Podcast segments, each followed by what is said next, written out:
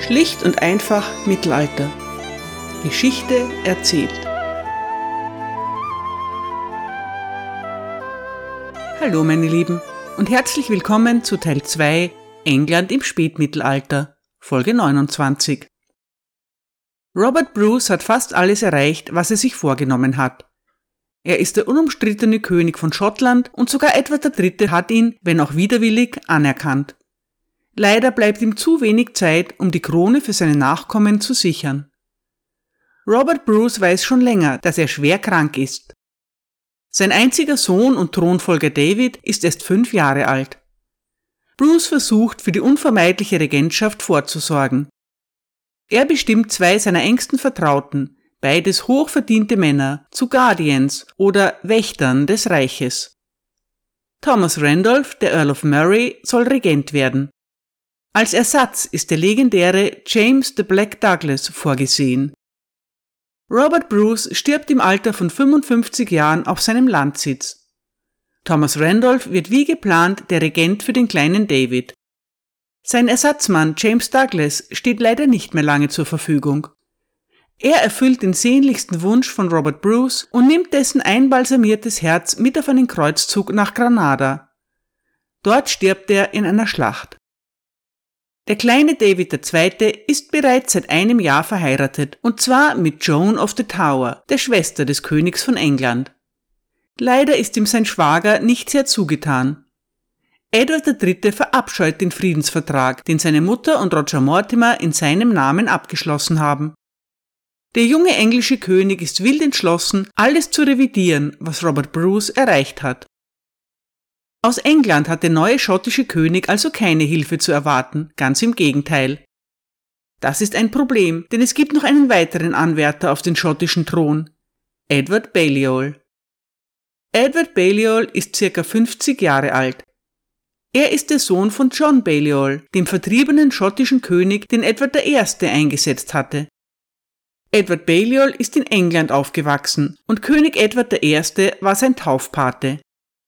Die letzten Jahre hat er auf den französischen Ländereien seines verstorbenen Vaters zugebracht. Seinen Anspruch auf den schottischen Thron hat er dabei nie aufgegeben. Balliol ist kein sehr ehrgeiziger Mann. Es gibt aber viele Leute, die ihre Hoffnung in ihn setzen. Zahlreiche schottische und englische Barone haben durch Robert Bruce ihre Ländereien verloren. Sie haben sich zusammengeschlossen und nennen sich The Disinherited, zu Deutsch die Enterbten. Die Enterbten brennen darauf, ihre Besitzungen zurückzuerobern. Den Tod von Robert Bruce sehen sie als große Chance. Sie überreden Balliol dazu, in Schottland einzufallen. Heute geht es um Edward III., der Rächer der Enterbten. David II. hat ziemliches Pech mit seinen Guardians der erste, Thomas Randolph, ist allseits respektiert und tüchtig, aber er stirbt bereits nach drei Jahren. Der Zeitpunkt ist extrem ungünstig, da die Enterbten gerade ihre Invasion vorbereiten. In aller Eile wird ein neuer Guardian für den jungen König gewählt, der Earl of Mar. Ihr müsst euch diesen Namen aber nicht merken, denn der Earl of Mar überlebt seine Wahl nur für neun Tage. Balliol und die Enterbten landen im August 1332 mit rund 2500 Mann in Fife. Vielleicht sind es auch nur 1500, vielleicht sogar 3000. Die Angaben schwanken. Entscheidend ist, die schottischen Verteidiger sind deutlich in der Überzahl. Aber die Truppen des Earl of Mar, die für David II. kämpfen, sind schlecht organisiert die Invasoren hingegen haben erfahrene Kommandanten und gut ausgebildete Soldaten. Ein kleiner Exkurs zur Kriegsführung der Engländer.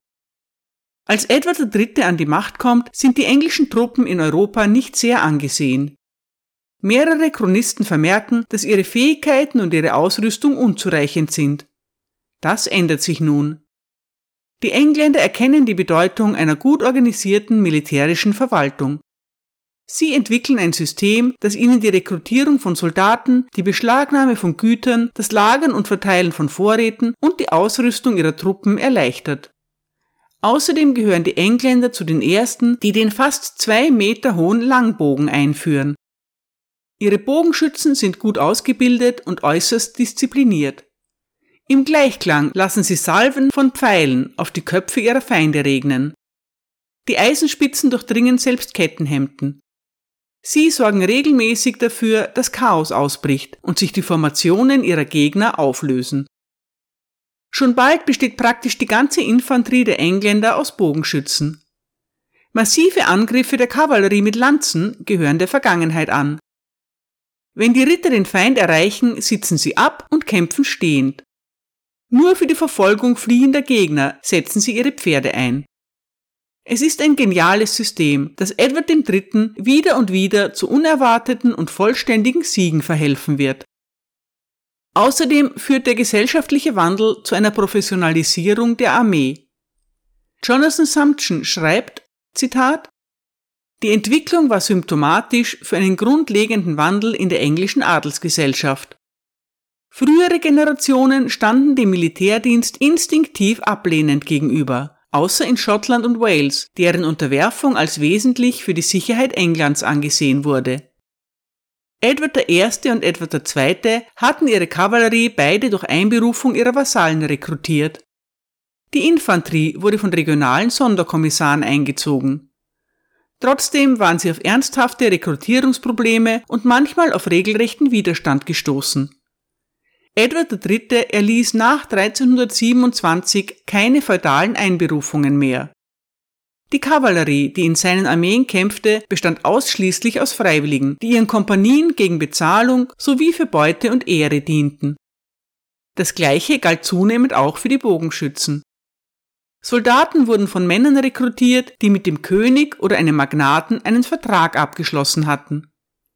Sie kämpften Jahr für Jahr im selben Gefolge. Zitat Ende. Die Männer, mit denen Edward Balliol in Fife landet, sind Teil einer Privatarmee. Edward III. unterstützt sie zunächst nicht. Es ist ihm ganz recht, wenn sich die Schotten untereinander bekriegen. Der englische König wartet ab, wie sich die Sache entwickelt. Sie entwickelt sich unerwartet. Bei Dublin Moor kommt es zu einer entscheidenden Schlacht. Es wird ein Blutbad. Die zahlenmäßig deutlich überlegenen Truppen, die für David II. kämpfen, werden vernichtet. Der Chronist von Lennerkost berichtet, Zitat, Sie begannen bei Sonnenaufgang zu kämpfen und die Aktion dauerte bis zum Mittag. Die Schotten wurden hauptsächlich von den englischen Bogenschützen besiegt, die die Gesichter der ersten Division der Schotten durch einen unaufhörlichen Regen von Pfeilen blendeten und verwundeten. Dem Bericht zufolge entkamen von dieser gesamten Armee kaum ein Dutzend Bewaffnete. Alle wurden getötet oder gefangen genommen und die Zahl der Getöteten und Gefangenen betrug 16.000 Mann. Beim ersten Angriff, als Engländer und Schotten mit fest gegeneinander gerichteten Speeren kämpften, drängten die Schotten die Engländer etwa 20 oder 30 Fuß zurück, als der Baron von Stafford rief, Ihr Engländer, dreht den Lanzen eure Schultern zu statt eurer Brust. Als sie das taten, schlugen sie die Schotten sofort zurück. Es war auch sehr vorteilhaft, dass an diesem Tag ein gewisser englischer Ritter, als er merkte, dass die Kämpfe auf beiden Seiten sehr heftig waren, listig rief Kopf hoch, Engländer, kämpft wie Männer, denn die Schotten im Hintergrund haben jetzt begonnen zu fliehen. Als die Engländer diese Worte hörten, waren sie ermutigt und die Schotten sehr bestürzt. An diesem Tag geschah etwas ganz Erstaunliches, wie man es in keiner früheren Schlacht gesehen oder gehört hatte. Nämlich, dass der Haufen der Toten von der Erde bis zum Himmel höher war als eine ganze Speerlänge. Zitat Ende. Unter den tausenden Gefallenen sind auch drei bedeutende schottische Earls. Einer von ihnen ist der Earl of Mar, der gerade erst ernannte Guardian von David II. Edward Balliol hat einen grandiosen Sieg errungen. Zusammen mit den Enterbten besetzt er Perth und wenig später lässt er sich in Scone zum König von Schottland krönen. Damit hat Edward III. nicht gerechnet. Balliol und sein wilder Haufen sollten etwas Unruhe stiften. Blitzartig die Krone erringen sollten sie nicht. Edward ist der Meinung, dass die schottische Krone nur durch ihn selbst und als Lehen vergeben werden kann. Einen unabhängigen König von Schottland, der ihm zu nichts verpflichtet ist, kann er nicht gebrauchen. Hastig wird ein Parlament einberufen. Es genehmigt neue Steuern und Edward III. rüstet sich zum Krieg. Balliol versucht, sich mit dem englischen König zu arrangieren. Großzügig bietet er an, dessen Schwester zu ehelichen. Die kleine Joan ist ja mit David II. verheiratet. Sie ist daher die Königin von Schottland, hat ihre Krone nun aber verloren. Joan ist mittlerweile zwölf Jahre alt, aber David ist erst acht. Da man davon ausgehen kann, dass die Ehe noch nicht vollzogen wurde, könnte sie aufgelöst werden. Joan könnte Balliol heiraten und Königin von Schottland bleiben. Dass die Stadt einem vier Jahre jüngeren Ehemann dadurch einen fast 40 Jahre älteren bekommen würde, ist nur ein Detail am Rande. Es kommt aber sowieso ganz anders. All die schönen Pläne werden von den chaotischen Ereignissen in Schottland über den Haufen geworfen. Die Schotten sind ein kämpferisches Volk und jeder ist mit jedem zerstritten. Es ist nicht leicht, den Überblick zu behalten. Balliol hat immer noch zahlreiche Feinde, zum Beispiel Archibald Douglas. Archibald Douglas ist der jüngere Bruder des anfangs erwähnten berüchtigten James the Black Douglas. Er hat augenscheinlich viel von seinem Bruder gelernt. Archibald Douglas überrascht Balliol mit einem nächtlichen Angriff. Balliols Männer werden im Schlaf ermordet. Der neue schottische König selbst flieht im Nachthemd. In letzter Sekunde gelingt es ihm, ohne Hose und Rüstung davonzureiten. Die Männer rund um David II. haben wieder die Oberhand. Ein neuer Guardian wird ernannt und prompt von Baliols Getreuen gefangen genommen. Der nächste Guardian muss also her. Diesmal fällt die Wahl auf Archibald Douglas. Während sich die Schotten gegenseitig bekämpfen, hat Edward III. endgültig genug. Er will jetzt ein für alle Mal die Herrschaft über Schottland erringen. Edward III. sammelt seine Truppen und beginnt mit der Belagerung von Berwick. Edward befiehlt, die Wasserversorgung der Stadt zu unterbrechen. Vier Aquädukte werden zerstört. Tag für Tag schleudern riesige Katapulte Felsbrocken in die Stadt. Unablässig feuern Kanonen auf die Mauern. Schon bald wird die Nahrung knapp, aber die Einwohner von Berwick halten durch. Sie hoffen darauf, dass die schottische Hauptarmee eintreffen und die Stadt entsetzen wird. Während Edward in seinem luxuriösen Pavillon vor den Toren von Berwick wartet, widmet er sich diversen Angelegenheiten. Unter anderem ernennt er seinen dreijährigen Sohn zum Earl of Chester. Manchmal unternimmt er auch einen Familienausflug. Edward und seine Frau Philippa besuchen die heilige Insel Lindisfarne. Nachdem er seine Königin in einer nahegelegenen Burg sicher untergebracht hat, kehrt Edward wieder nach Berwick zurück und vertreibt sich die Zeit mit Würfelspielen und Schach. Seine Spielverluste werden penibel dokumentiert. Am 25. Juni 1333 verliert er beachtliche 12 Pfund. Vielleicht bringt das das Fass zum Überlaufen. Edward III. befiehlt einen direkten Angriff auf die belagerte Burg. Berwick ist eine Küstenstadt an der Mündung des Tweed. Die Engländer greifen sie nun vom Land und vom Wasser aus an. Die Schotten entzünden mit Teer getränkte Reisigbündel und werfen sie auf die Angreifer. Einige der Reisigbündel werden vom Wind über die Mauern zurückgeblasen. Schon bald steht die Stadt in Flammen. Die verzweifelten Bewohner bitten um einen Waffenstillstand. Edward stimmt zu, verlangt aber, dass Barrick die Kinder wichtiger Männer als Geiseln stellt. Der Waffenstillstand wird 15 Tage dauern. Wenn die schottische Armee bis dahin nicht eingetroffen ist, um die Stadt zu entsetzen, müssen ihre Bewohner kapitulieren. Der Kommandant von Barrick hat bereits zwei seiner Söhne im Krieg verloren. Nun werden sein dritter und letzter Sohn sowie elf weitere junge Männer als Geiseln zu Edward geschickt. In der Zwischenzeit führt Archibald Douglas die schottische Armee im Eilmarsch nach Berwick. Er erreicht die Stadt am letzten Tag des Waffenstillstands. Seine Männer durchqueren den Tweed und zerstören die englische Siedlung Tweedmouth. Sie töten die Bewohner und brennen deren Häuser nieder. Erbarmen für die unschuldige Bevölkerung kann und will sich keiner der Beteiligten leisten. Bei Ebbe überqueren die Schotten den Fluss und werfen Fleisch und Brot über die Mauern von Berwick. Ein paar Männern gelingt es sogar, in die Stadt vorzudringen. Sie erklären, dass Berwick damit entsetzt sei und es keine Kapitulation geben würde. Edward schäumt vor Wut. Als Douglas verkündet, dass die Schotten nun die Burg, wo Königin Philippa untergebracht ist, angreifen würden, platzt ihm der Kragen. Er lässt vor den Toren der Stadt einen hohen Galgen errichten und den Sohn des Kommandanten daran aufhängen. Dann erklärt er, dass er jeden Tag zwei weitere Knaben aufhängen würde, bis sie alle tot wären. Es ist eine schreckliche, überaus grausame Tat, aber die Botschaft kommt an. Der englische König schreckt vor nichts zurück, um sich durchzusetzen. Widerstand ist unannehmbar. Archibald Douglas ist fest dazu entschlossen, Berwick zu retten, er wird die Engländer in einer offenen Schlacht stellen. Seine Truppen sind, wieder einmal, deutlich in der Überzahl. Es sollte kein Problem sein, den stolzen Edward zu besiegen. Beide Armeen stellen sich auf gegenüberliegenden Hügeln auf. Ihre zahlenmäßige Überlegenheit macht die Schotten siegesgewiss. Sie gehen in die Offensive. Es ist ihnen egal, dass sie dazu ein Sumpfgebiet überqueren und einen steilen Hang erklimmen müssen. Edward III. wartet gelassen auf seiner Anhöhe, einem Hügel namens Helidon Hill. Die Aufstellung seiner Streitkräfte folgt der bei Dublin Moor. Ihre Wirksamkeit beruht darauf, dass der Feind zuerst angreift. Und die Schotten tun ihm den Gefallen. Edward lässt seine Ritter absteigen und die Pferde nach hinten in Sicherheit bringen. Die Bogenschützen befinden sich an den Flügeln.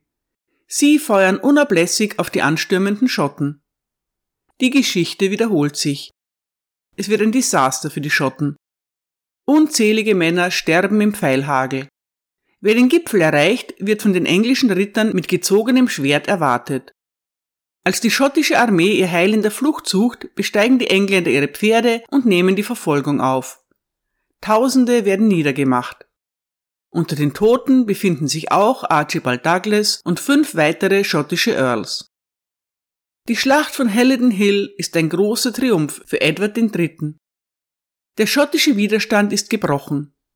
Der englische König hat gezeigt, dass er ein fähiger Feldherr ist. Damit ist der Widerstand in Schottland beendet. Oder? Zunächst sieht es ganz so aus. Berwick ergibt sich und Edward zieht im Triumph zurück nach London. Ian Mortimer schreibt, Zitat, der Dank galt sowohl Gott als auch seinen Mitstreitern. Drei Tage nach der Schlacht schickte Edward Briefe an alle Erzbischöfe und Bischöfe in England, Wales und der Gascogne, in denen er sie aufforderte, Gott für seinen Sieg zu danken. Eine Woche später machte er sich auf den Weg nach Süden, wo Königin Philippa auf ihn wartete. Unterwegs hielt er an den meisten Schreinen an und gab an jedem von ihnen Almosen. Er kehrte nach Durham zurück und zeigte seinen Dank am Grab des heiligen Cuthbert, unter dessen Banner er gekämpft hatte. Als er sich East Anglia näherte, stattete er dem großen Schrein in Walsingham einen kurzen Besuch ab. Einige Chronisten beschrieben Edwards siegreiche Reise nach Süden als eine Pilgerfahrt. Er gab denen der Schlacht verletzten Almosen und bezahlte einen Einsiedler, der in der Nähe von Norham lebte, um bei der Bestattung der Toten zu helfen. Um an seinen Sieg zu erinnern, befahl er, auf seine Kosten ein Nonnenkloster in der Gegend zu renovieren. Das war in mehrfacher Hinsicht ein Symbol des Sieges, denn die Kosten dafür sollte die Bevölkerung der zerstörten Stadt Berwick übernehmen. Zitat Ende. Edward Balliol wird wieder als König eingesetzt. Er weiß, was von ihm erwartet wird. Er schwört König Edward einen Lehenseid. Große Gebiete im Süden Schottlands werden an die Engländer abgetreten. Die Enterbten werden reich belohnt und ihre Ländereien restauriert. Unterdessen erhält David II. eine Einladung, die er gerne annimmt.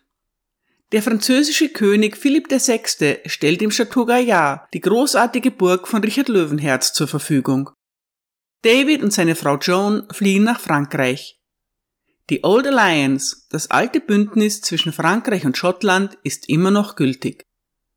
Jonathan Sumption schreibt, Zitat Philipp VI. nahm diese Verpflichtung ernst. Er hatte bereits während der Belagerung einen Versuch finanziert, Nachschub nach Berwick zu bringen. Er beteiligte sich an den Kosten des Hofes von David II. in Frankreich. Er schickte Waffen und andere Vorräte auf dem Seeweg in die Enklaven im Westen Schottlands, die immer noch von Davids Anhängern gehalten wurden.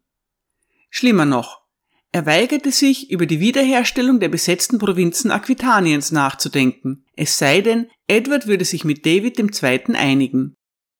Englische Gesandte querten den Ärmelkanal in der Hoffnung, eine Einigung auszuhandeln. Sie sahen sich mit hartnäckiger Ablehnung konfrontiert. Dies war eine entscheidende Entwicklung. Die englische öffentliche Meinung hatte der Unterwerfung Schottlands immer eine höhere Priorität eingeräumt als der Verteidigung Aquitaniens. Durch die Verknüpfung der beiden Themen löste Philipp VI. einen radikalen Wandel in der englischen Haltung bezüglich eines Krieges mit Frankreich aus. Zitat Ende. David Bruce hat Schottland verlassen, aber viele seiner treuen Anhänger sind noch dort.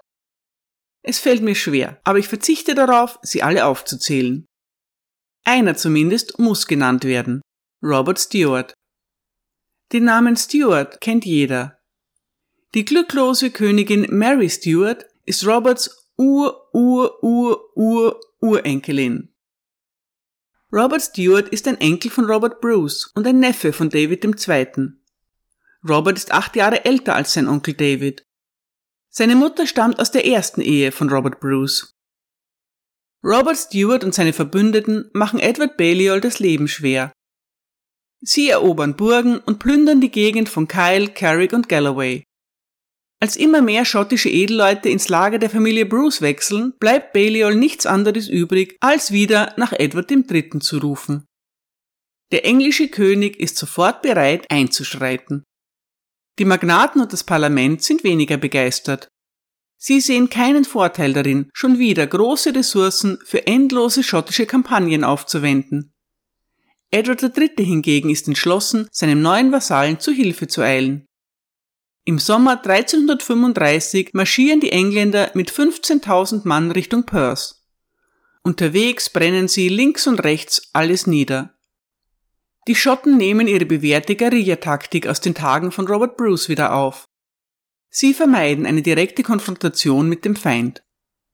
Edward III. und Balliol beginnen mit der Renovierung der vielen zerstörten Burgen.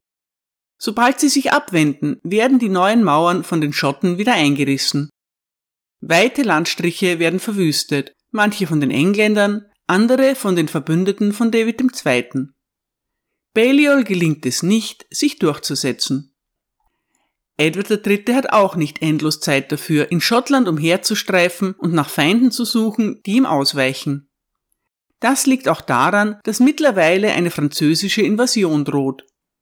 Der englische König kehrt Schottland den Rücken. Er verlegt seinen Hof von York nach Westminster. Balliol hat sich angesichts der schwierigen Lage bereits zuvor nach England zurückgezogen.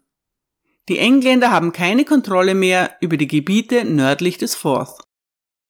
König Edward sendet seine Magnaten aus, um die Sache zu übernehmen. Der Earl of Arundel und der Earl of Salisbury folgen seinem Ruf. Sie belagern Dunbar Castle. Die Burg von Dunbar scheint leichte Beute zu sein, denn sie wird von einer 26-jährigen Frau gehalten. Agnes Randolph, Countess von Dunbar und March. Agnes, die auch Black Agnes genannt wird, ist eine Großnichte von Robert Bruce. Sie steht fest im Lager von David II. Die englischen Earls sind der Meinung, dass sie Dunbar Castle innerhalb kürzester Zeit erobern werden. Die schwarze Agnes belehrt sie eines Besseren. Die Engländer haben wie immer massive Katapulte mitgebracht, die große Felsbrocken schleudern können.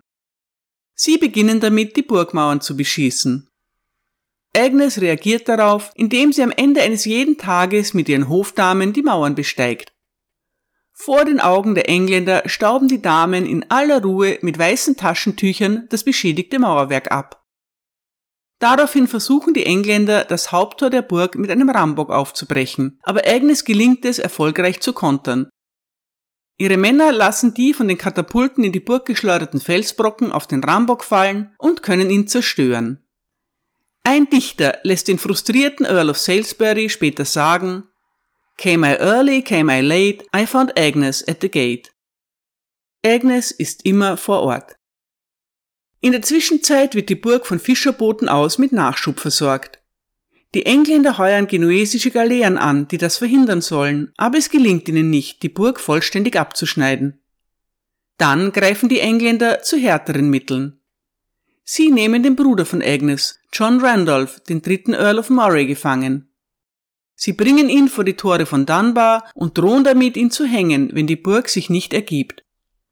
Agnes lässt sich nicht darauf ein. Oder, wie der Engländer sagt, she calls their bluff. Sie ermuntert die Engländer fröhlich dazu, sich nicht aufhalten zu lassen. Wenn ihr Bruder tot sei, würde sie das Earldom of Murray erben, und das sei ihr nur recht. Es erscheint tollkühn, aber es funktioniert. John Randolph wird verschont und die Belagerung nach rund fünf Monaten aufgegeben. Agnes und ihre Damen winken den Engländern zum Abschied mit ihren mittlerweile leicht verschmutzten Taschentüchern freundlich nach. Die Geschichte mag mit den Jahren etwas ausgeschmückt worden sein, aber sie ist symptomatisch für das Geschehen in Schottland. Edward III. hat einen großen militärischen Sieg errungen, aber langfristig kaum etwas erreicht. Ebenso wie sein Großvater Edward I. hat er mit einem Balliol auf den falschen Mann gesetzt. Im Juni 1341 kann der nunmehr 17-jährige David II. in sein Königreich zurückkehren. Er führt ein fröhliches Leben mit Turnieren und Festlichkeiten, bis ihm die Old Alliance einen Strich durch die Rechnung macht. England befindet sich mittlerweile im Krieg mit Frankreich. Gemäß der Old Alliance muss Schottland den König von Frankreich unterstützen. David erfüllt seine Pflicht und fällt in England ein. Das geht gründlich schief. Im Oktober 1346 werden die Schotten in der Schlacht von Neville's Cross wieder einmal vernichtend geschlagen. David II. gerät in englische Gefangenschaft und wird in den Tower of London gebracht. Die Haftbedingungen des schottischen Königs sind nicht sehr hart. Ganz im Gegenteil. Haft ist kaum der richtige Ausdruck. Es handelt sich vielmehr um eine ehrenvolle Gefangenschaft. Seine Frau Joan teilt Davids mittelschweres Los nicht. Sie kommt ihn zwar manchmal besuchen, aber echten Trost erhält der schottische König von seiner ständigen Geliebten, einer Dame unklarer Herkunft namens Catherine Mortimer. David II. bleibt elf Jahre lang in englischer Gefangenschaft. Im zehnten Jahr bekommt er einen prominenten Mithäftling. Den Engländern ist ein weiterer dicker Fisch ins Netz gegangen.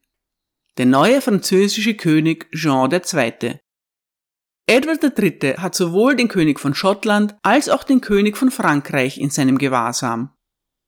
Das ist der Stoff, aus dem Legenden sind. Danke für Ihre Aufmerksamkeit.